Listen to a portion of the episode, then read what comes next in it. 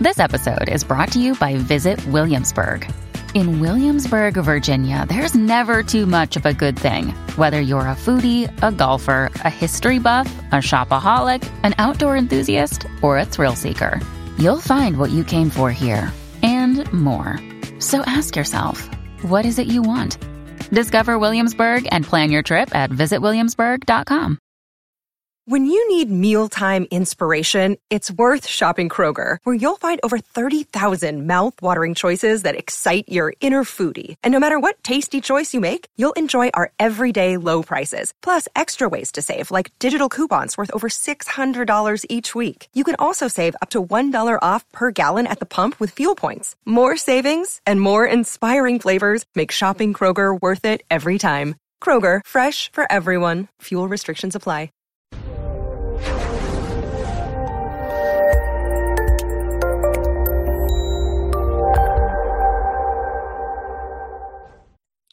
This episode was pre recorded as part of a live continuing education webinar. On demand CEUs are still available for this presentation through AllCEUs. Register at allceus.com slash counselor toolbox. 10 principles of crisis intervention. We're going to start by defining crisis, of course, identifying the six basic threats and how they relate to crisis. We'll discuss some of the characteristics of crisis, examine cultural influences in behavior, explore the safer model, and identify 10 principles of crisis intervention. So, what is a crisis? Crisis happens when people are facing an untenable obstacle to goals and people's life cycles are significantly disrupted.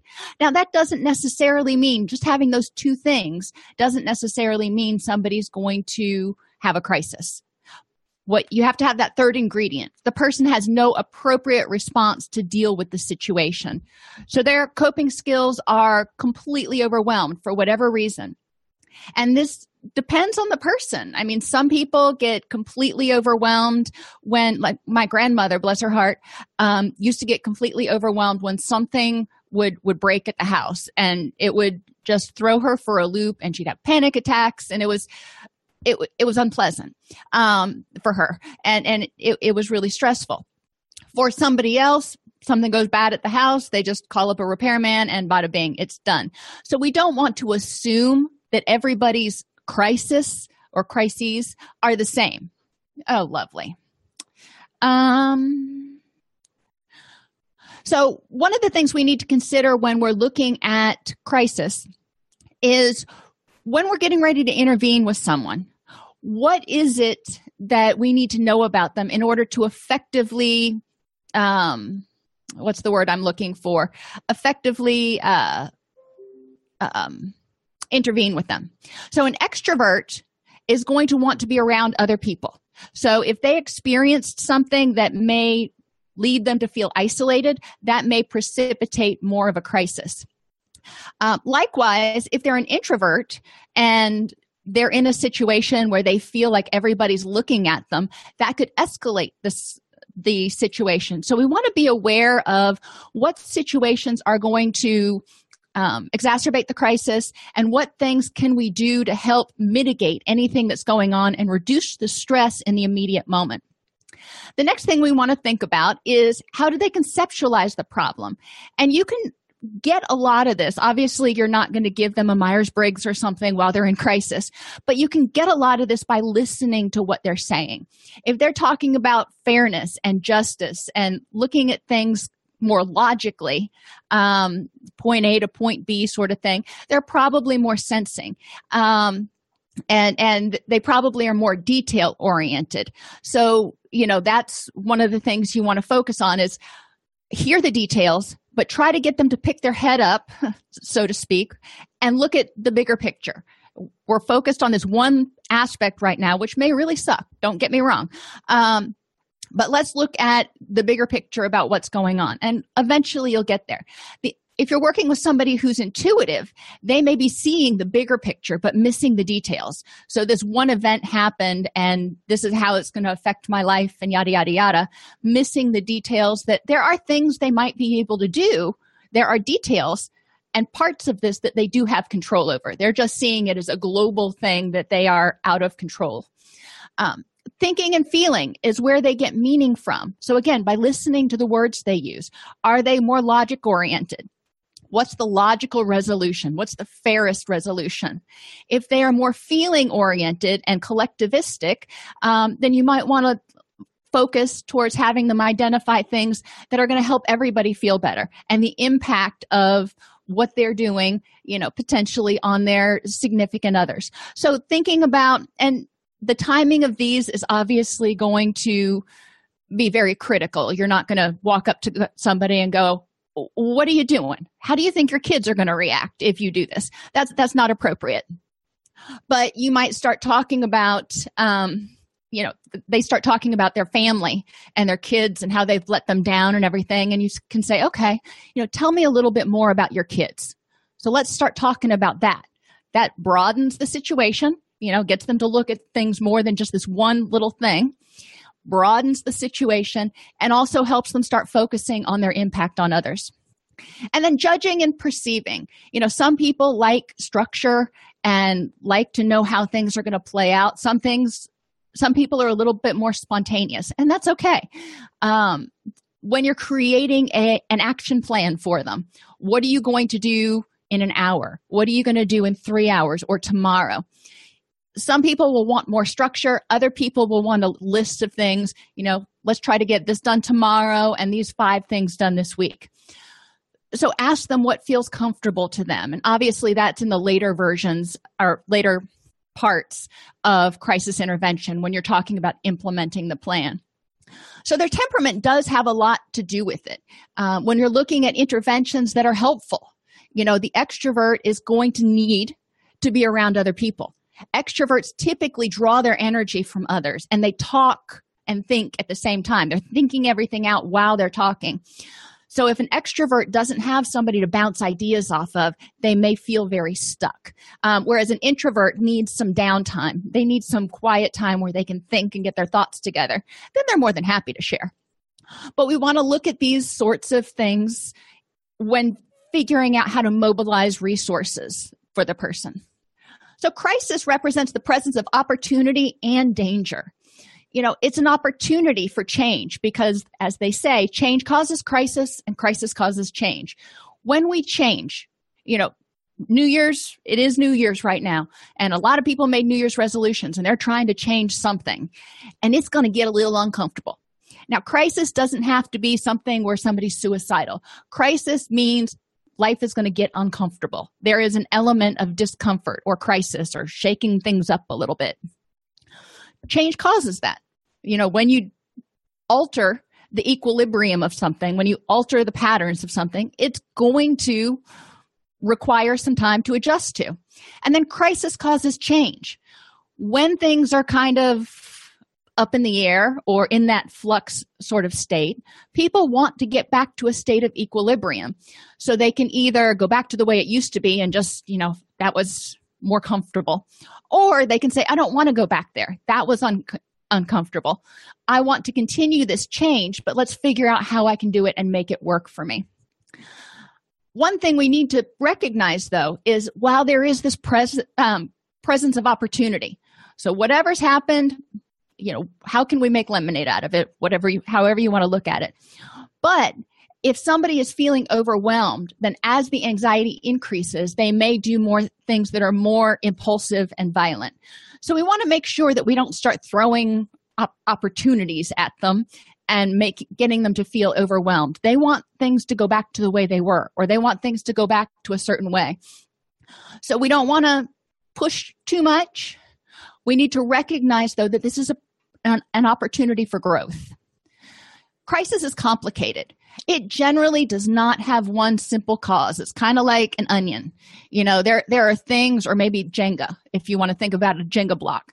Um, each block is built and balancing on one another, and there's you know a certain dynamic holding everything together. When crisis happens, you know, generally it's not somebody woke up in the morning and everything is perfect, and then um, you know something happens and things are not perfect anymore and they're in crisis. Generally there have been things leading up to it. Isolation loss of friends um, changes in job. Maybe sometimes it's having you know getting married or having a new baby in the house. Now i will say that they find that being married is a pre- protective factor against suicide. Um, but the change that happens when you go from being especially if you didn't live together beforehand or whatever and you suddenly got married and are living together there's going to be an adjustment period.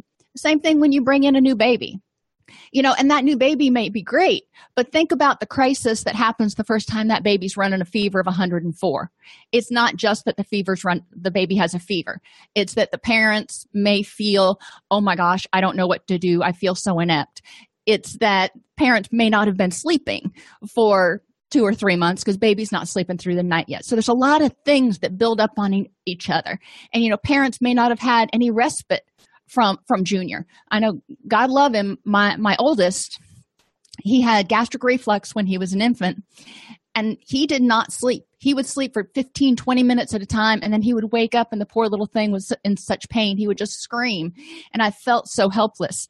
Um, so there was a lot of things going into it. Um, you know when he got when he got sick and you know the first time and i was just like oh my gosh how much more can i take so we want to look at all the causes. You know, what caused the person to lose their job? You know, generally, maybe they started coming to work late because they separated from their spouse and now they had to get the kids to school by themselves. And, you know, you see, there's other things going on here. So let's see what led up to this crisis. Beliefs may be operating when an emotion or reaction seems out of proportion. So we want to look for those cognitive distortions. And, you know, everybody's against me. Nobody understands. And gently challenge those challenge those thoughts as they as they um, come up and as appropriate um, but we definitely want to validate how people are feeling. If they feel like everybody's against them right now i'm not going to tell them no there's there's got to be somebody for you. You know i'm going to validate that wow you know you must feel like you're pretty isolated if if everybody's against you. And it's exhausting. Um, and precipitating events may impact many different areas of life. So things that happen like like i said bringing home a new baby. That's a precipitating event that can end up causing a crisis if, if junior gets sick um, because it impacts physical. People aren't getting enough sleep. It may impact nutritional probably not eating as well as they could because you know they're taking care of baby. May impact social. I don't know about you when my when my children were infants there were periods when they were really young that getting a shower was you know a luxury especially getting a shower by myself without having a little baby in a in a carrier right outside. So there were a lot of different ways that having a new baby in the house while it was one of the greatest joys in the world changed things. So looking at how things changed um, and how things changed with this person that you're you're, you're working with um, that ended up resulting in or leading up to this place where the person feels completely hopeless and helpless Generally, there's no panaceas or quick fixes for crises. They are complicated, so you can't just wave a magic wand and make it fixed, or you can't say, oh, well, you just need to do this. You know, go down here and talk to this person, and it'll be good. That's likely not going to happen. If somebody loses their job, for example, um, a lot of times there's poor work performance that led up to it.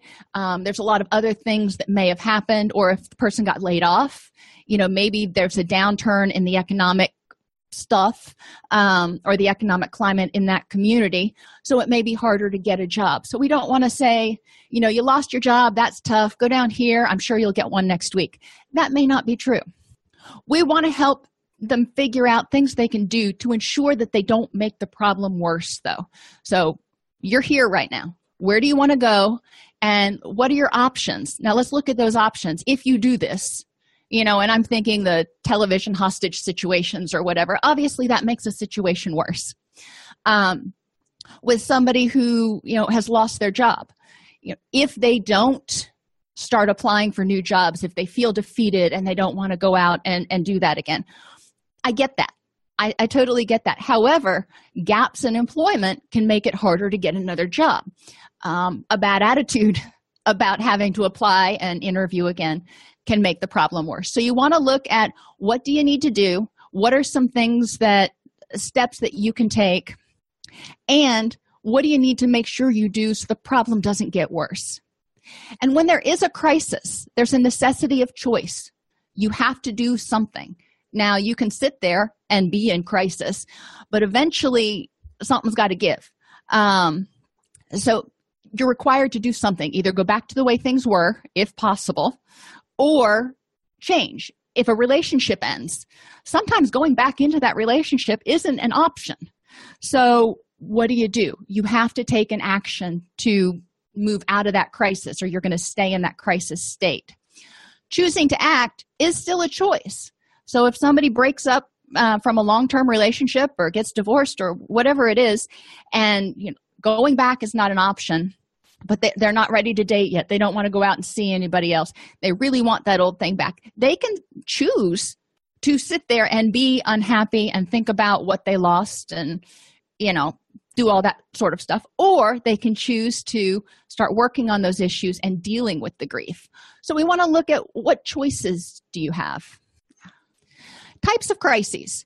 And like i said not every crisis for one person is going to be a crisis for another person. Developmentally for example identity formation is a crisis. When people are in high school trying to figure out where they belong what they want to be you know you know with a lot of people now who end up having three four careers there's a repeating pattern of identity formula, formulation and formation. What do i want to be after this? Um, so that may precipitate some sort of a crisis.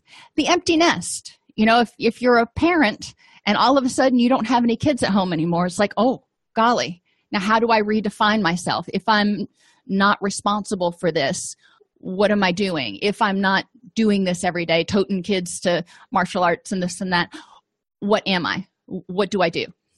And then midlife. You know we're all familiar with that stereotypical midlife crisis that not everybody goes through but developmentally even if you look at erikson's stages it's pretty natural to look back over your life about this point and go ooh either i've done a lot or i thought i would have been further than this by now. Um, so people may try to recapture some of the things that they missed out on or accomplish some of the things on their bucket list they haven't gotten to yet.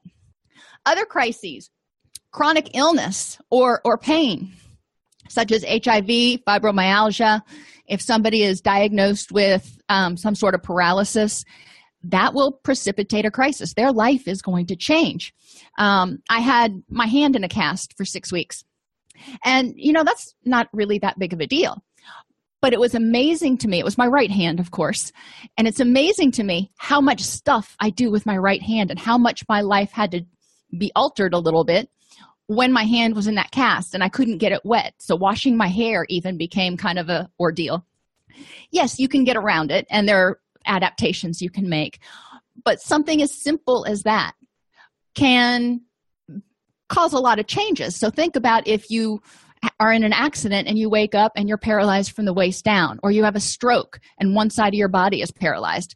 That is a, a huge thing. It'll take a toll or it'll have an impact on your self esteem, your self concept, your self efficacy, um, your potentially other aspects of your physical health. You know, there's a lot of ways that these kinds of diagnoses um, may impact a person. So we want to look at, you know, what are all the ways that your pain from that accident you had last year is affecting your life and what are your options the same is true if a spouse has a chronic illness, and then you throw in there um, caregiver exhaustion and the need for respite. So, if a spouse has a chronic illness, it will affect your socialization patterns. It will likely affect your some of your physical stuff. You know, you may worry, so you have more you know, stress related illnesses. Um, you may not sleep as well, whatever it is. So, we want to look at all those things. And then situational crises. These are things that just happen. Death, you know somebody dies. It can be expected. It can be unexpected. But that's a situational crisis that may throw somebody for a loop. And it doesn't have to be just a human. Some people you know and you know i'm i'll say I, i'm an example. When our animals pass and even our chickens but that doesn't hurt me as much as when you know one of our dogs or cats passes away. But death is one of those things that precipitates a little crisis. When relationships end when you lose a job for people who are homeless. You know they had a home and then all of a sudden they're living out of their car and it's not by choice. Or you know think of um, uh, the shining and cabin fever you know not being able to get out not being able to do the things that you used to do sometimes can precipitate a, a mental health crisis. So we want to look at exacerbating and mitigating factors and vulnerabilities when we're trying to get a pulse on what's going on with this person are there pre-existing mood issues? Was the person already depressed anxious? If so about what? Mentally and cognitively. If they're in this situation what is that critical inner voice telling them? Is that critical inner voice saying i knew you were going to screw this up or is it quiet? Most likely when somebody's in crisis that critical inner voice is just screaming at the top of its lungs. So we want to hear what those thoughts are and we want to talk about with the person about whether they believe them negative perceptions. When they're looking and if everything they see looks like doom and gloom um, encourage them to kind of look at the silver lining of certain things or look at some of the positive things that are going on. Um, but if they already have a negative way of viewing the world then you can kind of get in their headspace and see how they're seeing this current situation and once you start to understand how they're seeing it and what they're hearing in their own head it starts to make a lot of sense why they're reacting the way they are. And we also want to listen for cognitive distortions those unhelpful thoughts. And if somebody says everybody's always doing this you know file that away. And then when appropriate you know you may ask for you know, if everybody always leaves me or nobody can be counted on. Okay you know file that away. Then later when you're talking about no, mobilizing resources you might say you know i'm wondering who is it in your past that you have relied on or who do you think you could rely on now to be there for you? Um, and if they don't have anybody that that's okay. You know we can start brainstorming where we might find those people. Pain and illness can also exacerbate a crisis. If somebody's already in pain and then all of a sudden they lose their job. You know i've seen people that have worked as cashiers or whatever who obviously have significant back pain and they have to sit. They can't stand for very long or maybe it's their knees. I don't know. Um, but if they've already got pain and illness going on they may have high medical bills. And then if they lose their job on top of that everything could exacerbate. And i know i tend to react a little more strongly to things when i don't feel well. Sleep deprivation same thing. Low blood sugar or dehydration. We don't think real clearly when we're dehydrated. And when blood sugar is low t- people tend to be in that fight or flight a little bit more. So they can be a little bit more snippy or react a little less logically. Now this is you're not going to give somebody an apple and a drink of water and their crisis is going to go away. But this is one of those things that can mitigate. If you've been talking to this person for two hours you know their blood sugar is probably getting low and they're probably starting to get dehydrated. So offer them something to eat offer them something to drink. Help them feel how much you care. Help them also mitigate some of their physical vulnerabilities. If they have new meds or there's been a med change especially psychotropic meds or pain meds that might also precipitate a crisis or make it worse. And this can be blood pressure meds this can be pain meds psychotropics. Um, you know and we want to look not only at is it doing what it's supposed to be doing to the degree we need it to do it but we also want to look at what are the side effects of this medication. For some medications you know the first couple of days of a med change of increasing dosages or decreasing dosages or starting a new medication can be really ugly. You know they it can have a fair amount of side effects. So talking with them about what things may or may not go away and how they can advocate for themselves with their doctor. Social exacerbating factors lack of a healthy supportive social environment. So we want to try to figure out if they've got people they can rely on. And if not we want to start looking for what where might you be able to connect. Spiritually exacerbating factors and mitigating factors. Um, their sense of interconnectedness and connection to something bigger than themselves. If they think that there's a higher power of some sort or spirits or karma you know let's talk about that. What gives them hope faith meaning and courage? What helps them want to go on? And what are their values? And you know any of these questions we can start talking talking to them about you know maybe they're a really honest person um, and they feel like people should be honest okay? So that's one of your values. Um, but and maybe this particular incident maybe they, they were in business with somebody and the person embezzled a hundred thousand dollars. Well that's dishonest and that's a lack of trust and all those things. So whatever happened may fly in the face of their values. So this incident has kind of shaken up the way they view the world and safety and how other people are and all that kind of stuff. So yeah it's going to cause a significant crisis. Um, but we also want to look at are there things spiritually that can help give this person comfort and in their religion in their um, spiritual beliefs? Are there things that can help them see the proverbial light at the end of the tunnel that can help them feel like the, the world is not spinning out of control. What can we look at? What values do they have that they are they can embody to get through this challenge? Environmentally you know look around. And when we're talking about crisis intervention a lot of times we're talking about the, the immediate situation. Look around. What visual auditory triggers or auditory triggers might be there? Um, if there are people cheering them on if there are you know cheering them on or saying ugly things or whatever the case may be if there are things that they're seeing that are making them stressed out may not have anything to do with the particular crisis but if they're seeing things around them or hearing things that are stressing them out that's going to keep them on edge.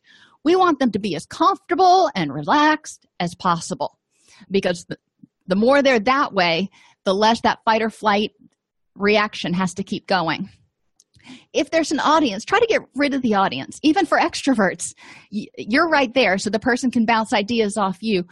People don't need an audience because a lot of times they will hold on to those beliefs that they had for fear of losing face. Um, they may act out more if there's an audience. So try to remove that audience. Try to make it as calm and of an environment as possible.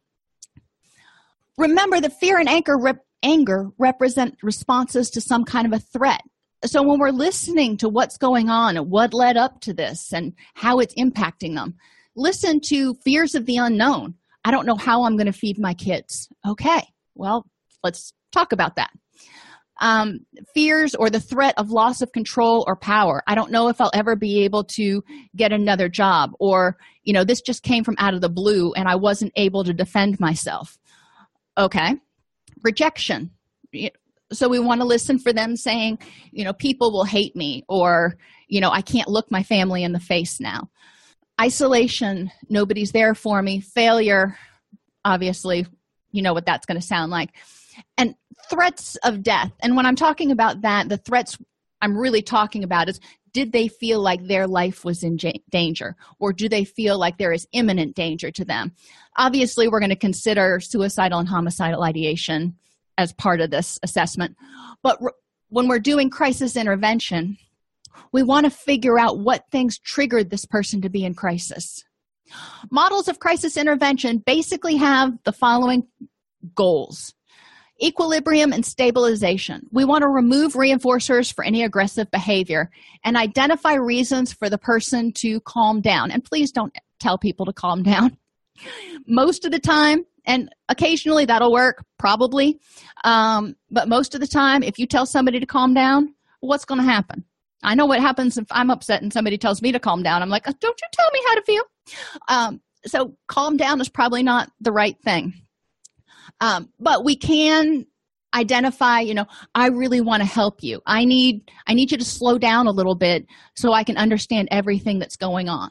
That's saying calm down without saying calm down um, cognitively we want to help them gain control by starting to change their thinking.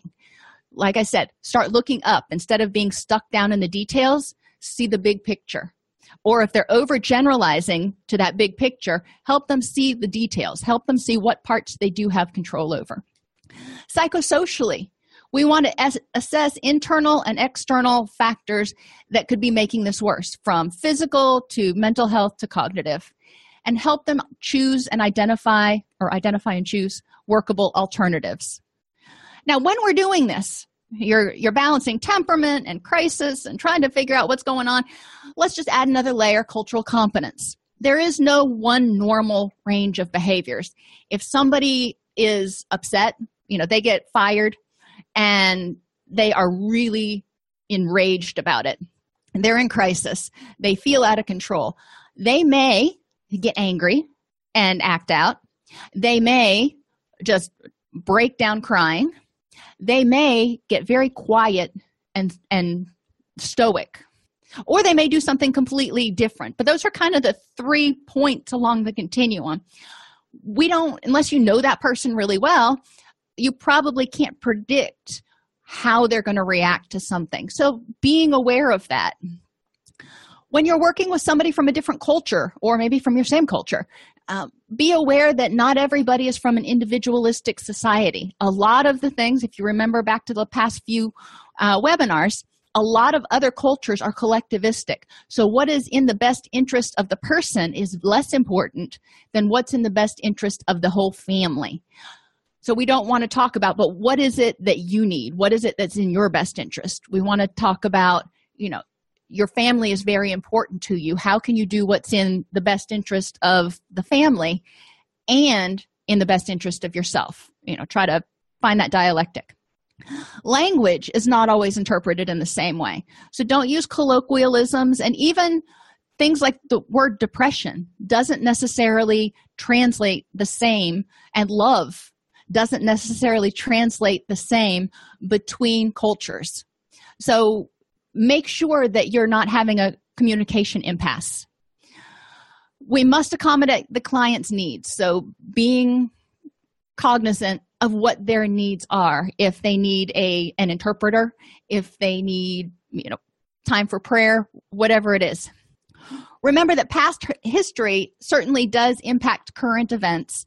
Um, so if they are a um, oppressed minority for example uh, they may be reacting from some of that learning from some of that experience they may be reacting from something that happened you know 50 years ago that is currently still impacting their culture. Um, so we want to be aware of those things. And we want to be aware of our personal assumptions about that person's culture when we're working in crisis intervention. So the safer model stabilize makes sense, acknowledge what's going on, facilitate understanding, encourage adaptive coping, restore functioning, and refer as needed because we can't do everything. So so, ensuring sa- safety is the part to stabilize. Physically, remove the client from the situation if possible. Get them to a place where that's kind of neutral. Inform them you want to help, but it's hard for you to focus while they are maybe being i don't want to say being aggressive while they are pacing around so much. So maybe proposing a solution that doesn't take away his power. One of the things when i have highly agitated clients we go walk outside. So they're still able to move, they're not having to sit, but it's in a situation where I'm safer and I don't feel like I'm in a bad position. Psychologically, remove bystanders because an audience may add fuel and reframe the situation with the client not being bad. The client is struggling. The cr- client feels out of control. They're not bad. Maybe they made an unfortunate decision or an, an unfortunate choice, but they're a good person. S- stabilize through assessing the ABCs. What is their affective state? And this is different than this is not the cognitive ABCs. What is their affective state? What level of behavioral functioning do we have? Are they erratic and impulsive or are they pretty controlled? Where are they at with cognitive functioning? Reality testing. Are they able to think through things or are they in their emotional mind full bore? And what is the severity of the crisis? Is this something where somebody is suicidal or homicidal, or is this something where somebody is really uncomfortable? Acknowledge. You want to define the problem and seek help from the client in understanding what's going on.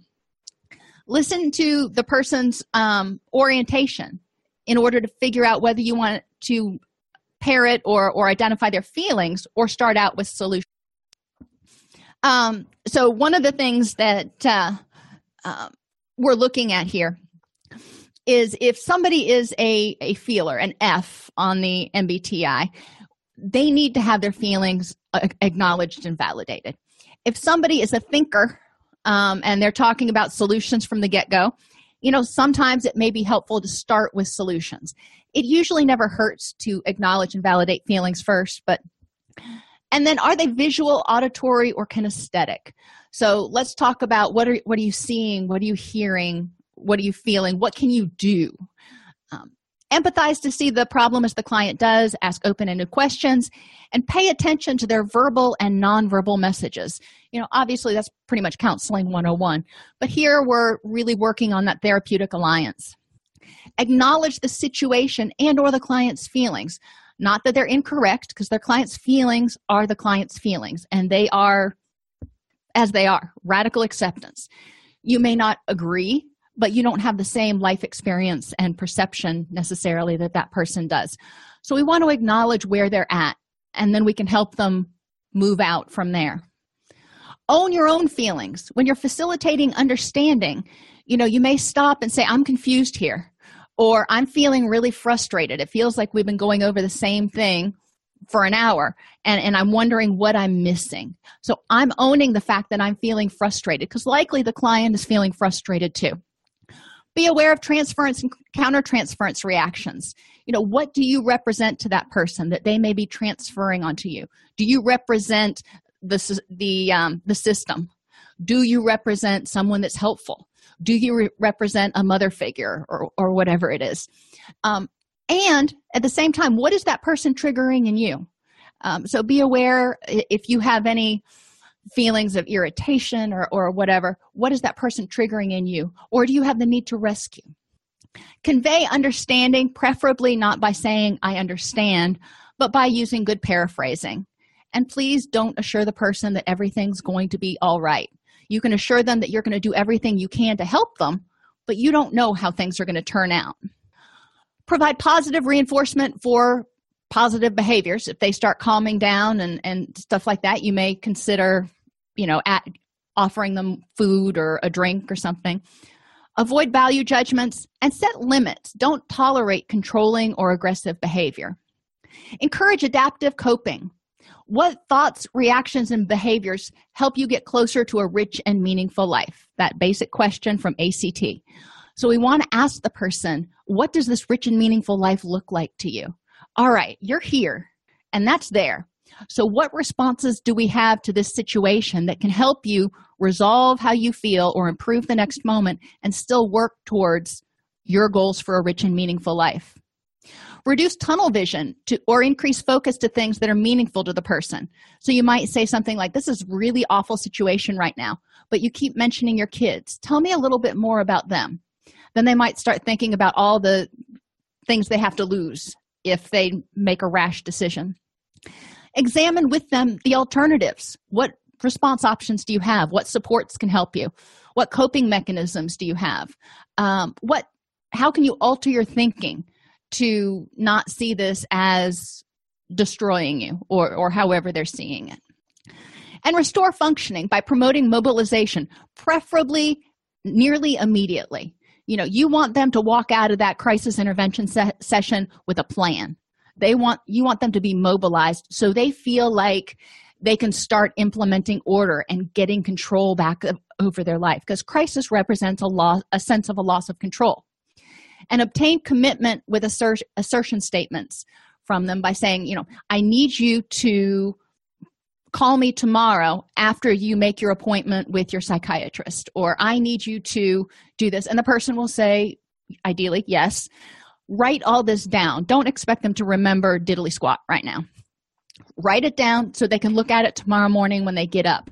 If they have a social support person that's going to drive them home or that's there if the crisis occurred in their house um, make sure with permission obviously that that person is looped into what the plan is so they can help the person who's in crisis follow through when we're in crisis our, our memory is not good refer to medical and psychiatric services as needed. You know if chronic pain is part of the problem that's contributing to what's going on maybe you know maybe they lost their job because they couldn't work as many hours because they were having too much pain so they were calling in too much. Now they lost their job and they are wondering how they're going to pay the bills. Okay so the crisis is they lost their job but what led up to it? Part of it is uncontrolled pain So we may need to refer for medical stuff. Um, and obviously, if they've got other, if they haven't had a physical in a while, there may be other medical things going on that need to be addressed to help them be happy and healthy. And psychiatric referrals as appropriate. Refer for medication. If they're on medication, make sure they're able to access it. If they can't, help them learn about patient assistance programs, um, formularies at different stores, and um, oh golly, what's the other one? Uh, some of the discount pharmacy programs, and most of them are online, they can find. Refer them to support groups. Um, survivors of suicide, um, depression, anxiety, divorce, substance abuse. There are support groups for everything. Contact your local NAMI for mental health groups. You can also contact your local United Way information and referral. They generally have a pretty exhaustive list of support groups. Refer for vocational counseling if they need a new job or a different job. Refer for legal assistance if they've got issues with domestic violence, child welfare issues, divorce, bankruptcy, those sorts of things. A lot of times, um, uh, attorneys as part of their ethics or part of their continuing education um, can do a certain number of pro bono hours every year. Um, in areas where there's a university that has a law school a lot of times there's a free legal clinic at the law school. Again information and referral should know about this. Provide specialized counseling or refer to specialized counseling if they need uh, treatment for EM, uh, trauma or what substance abuse or whatever and maybe they're just they're really struggling right now to even get up and put one foot in front of the other. And they would benefit from having some sort of assistance with childcare or even just an hour or two of respite a week from taking care of the children. They're just at their wits end. We can look for ways to help find that. A lot of times churches um, have have help boards that people volunteer to help out uh, church members united way information and referral. Um, and sometimes in depending on your community there may be vouchers that they can get for temporary respite care child uh, child daycare vouchers. So change causes crisis. Whenever you change it can be it gets uncomfortable when you're having to learn new behaviors. So we want to recognize that something changed in this person's life and we want to help them figure out how they can get back to a state of equilibrium. But in order to do that, we need to know what equilibrium looks like for them. Crisis, by its very definition, is a state of extreme anxiety. You know, um, well, I shouldn't say by its very definition. You can have minor crises, and but when we're talking about crisis intervention, the crisis we're generally dealing with is a state of extreme anxiety. The person feels helpless and hopeless and out of control, and they don't know what to do next, and they feel like they're kind of spinning it's important when the client is in a state to hear them understand what's going on with them.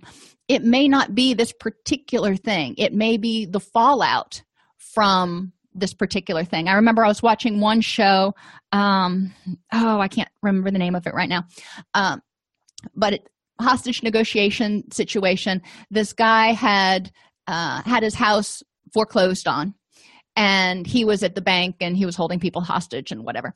But the interesting thing was it wasn't the house going into foreclosure that tore him up and put him here. It was the fact that his wife committed suicide after the house went into foreclosure that got him to this point. So we want to hear what's going on and hear all of the um, nuances. Help the client reestablish equilibrium what can they do to help them feel like they're not spinning anymore? What what is the first thing that could help them? And sometimes clients will know and sometimes they won't. Whatever it's the first thing that comes out of their mouth is probably what they're hoping for. And if that can be something that can be achieved right now then great. If not you may say well that's probably a long-term goal. What's you know maybe they they want to get their house back if they had their house foreclosed on. Okay getting a house is probably a that that's a long-term goal. I can't help you get another house tomorrow. You're looking for somewhere for you and your kids to be safe and have a roof over your head until you can get another house. That we can start working on tomorrow. So help them start breaking it down into manageable steps where they don't feel like they're just kind of fighting against a mountain identify environmental and social supports. And social supports are obvious you know what things what what people in your environment can help you. And it may be friends it may be family but it also may be um, resources such as uh, social services food stamps um, uh, red cross you know what other supports are out there that can help you manage this? If a person's house burned down the red cross is really great about helping them get a roof over their head and enough new clothes so the kids can start getting back to school and start reestablishing normalcy because that's what people are often looking for is to get back to that routine. Help them develop a plan and then help them take action and help them take action. Don't say here here's your plan. Go off and do that and you know have a great life. No. Give them the plan and then say all right so what's the first thing you're going to do tomorrow? All right please call me tomorrow after you do that first thing and tell me how it went which will encourage them if they feel accountable so to speak to you if they've got to report in on it it will encourage them to take action. Um, if they're not willing to do it you may find that they're apprehensive about calling and and doing whatever it is they may feel um, not okay about calling certain facilities or asking certain questions.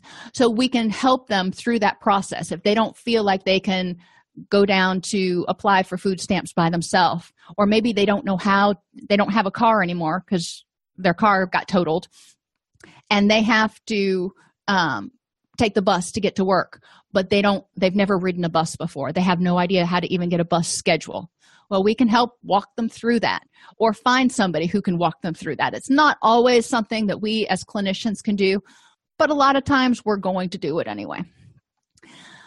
And then the safer r model stabilize acknowledge the issue facilitate understanding. So you know you acknowledge what's going on that they're in crisis yada yada and then you start developing an understanding of what led up to it and what the possible options are then encourage adaptive coping, in order to help start restoring functioning. And it shouldn't be or, it should be and refer. Because most of the time, since crisis is complicated, it's not just one thing, there's no panacea.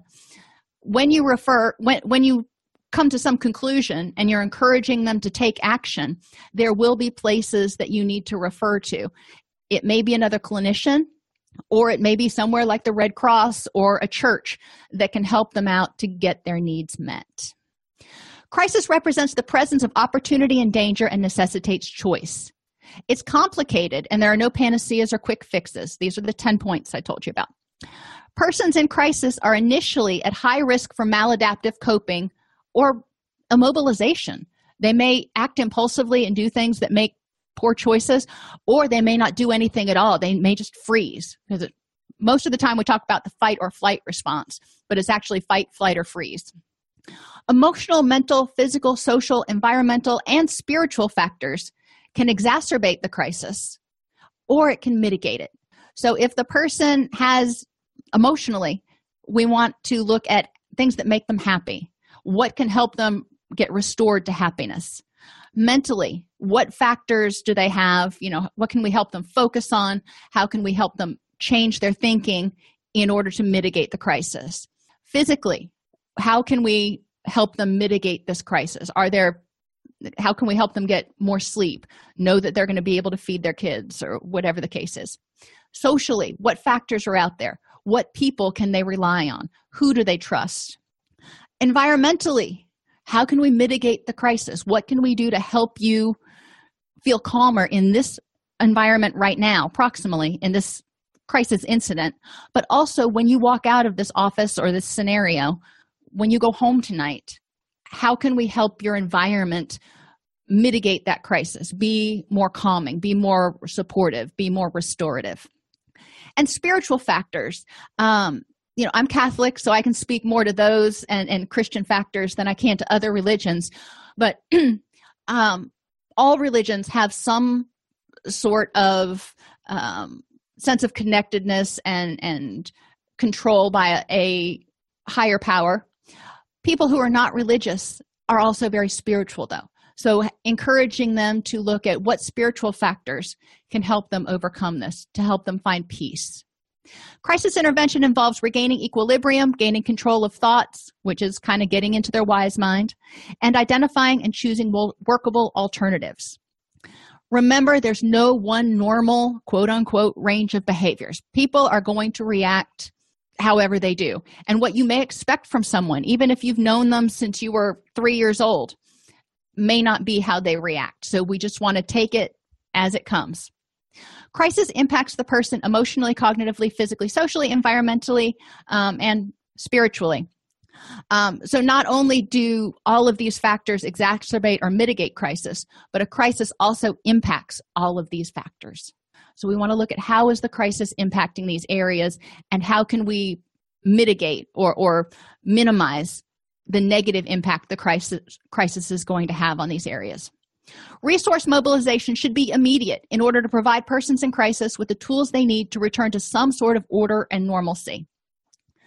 Facilitating understanding of the event by processing the situation or trauma helps the person gain a better understanding of what has occurred and allows him or her to express their feelings about the experience. So we want to talk about and get have them tell us what happened and have them explain it to us. And we can ask questions to probe and help them see a little bit more of the bigger picture. Who else was there when this happened? Or what else contributed to this? So they can start looking and broadening their view. And problem solving within the context of their situation and feelings is necessary for developing self efficacy and self reliance.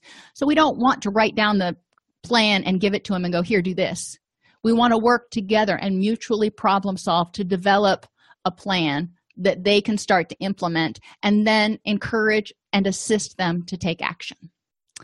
Now, there are some thinking traps that I'm going to go over if you want to stick around. That is the end of the quote official part of the CEU class. Uh, are there any questions up till now?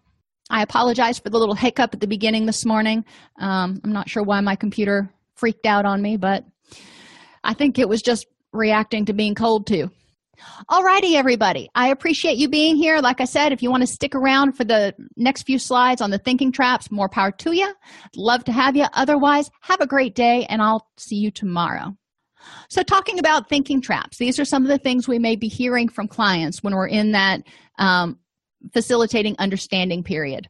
They may say, Me, me, me. I'm the sole cause of every problem I encounter. So, we lost or i lost my house because i did this and i did this. When the person lives in a house with with a spouse and children and yada yada. So you know what part of this was that person's responsibility and what parts were out of their control? Um, encourage the, encouraging them to determ, determine the appropriate level of personal responsibility. Examine all the contributing factors and limit self-criticism okay, the problem's happened. You can sit here and lash yourself with a wet noodle, or we can figure out what to do to improve the next moment.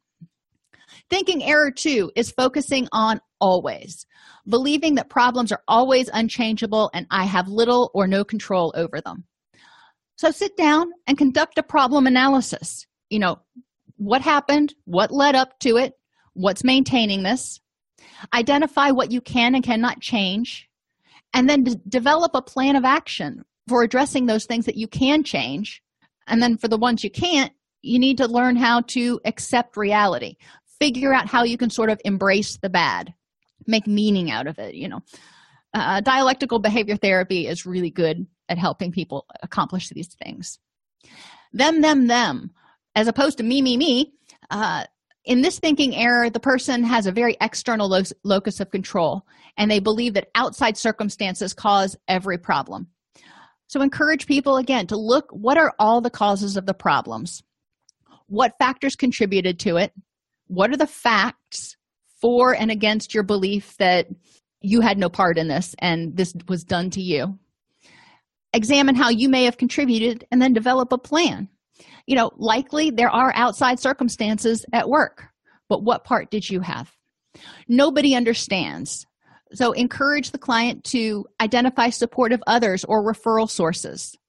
Help them focus on what's important to them And then, you know, it is very basic, develop that therapeutic alliance. So if nothing else, you understand at least a little bit, you know, and you know, you don't you probably when they're saying this, you probably don't fully understand. But you can say I I'm not you. I don't really understand everything that's gone into this, but I want to. So help me try to help me understand what's going on and how I can help. Error five is jumping to conclusions despite having little or no evidence to support it. This is one of those typical cognitive distortions. Encourage people to understand complex events. You know, this X happened, or you did X and then Y happened. Um, okay, well, that, that's fine. Um, but what else contributed to it? A lot of times it's not a single cause and effect. Review events objectively and realistically appraise situations, and encourage clients to acknowledge personal limits in preventing problems.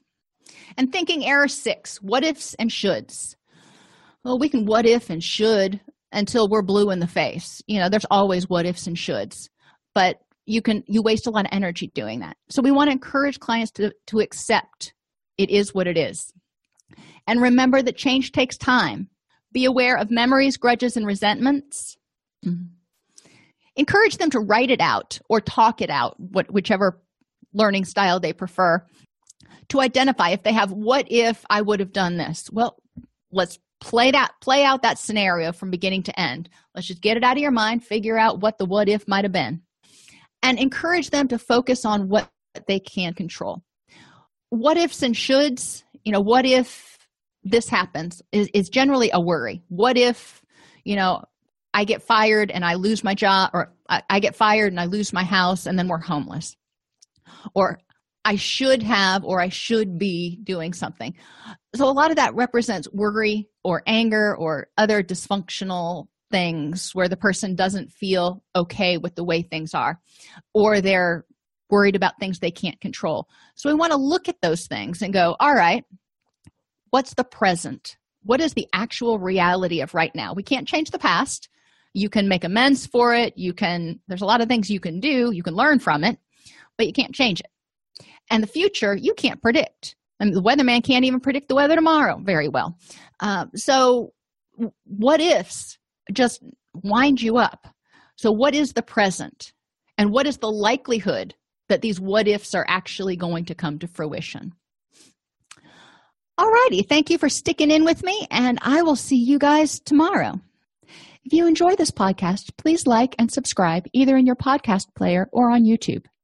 You can attend and participate in our live webinars with Dr. Snipes by subscribing at allceus.com slash counselor toolbox.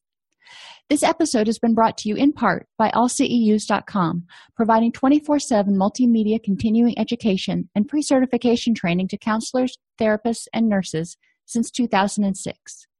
Use coupon code Counselor Toolbox to get a 20% discount off your order this month.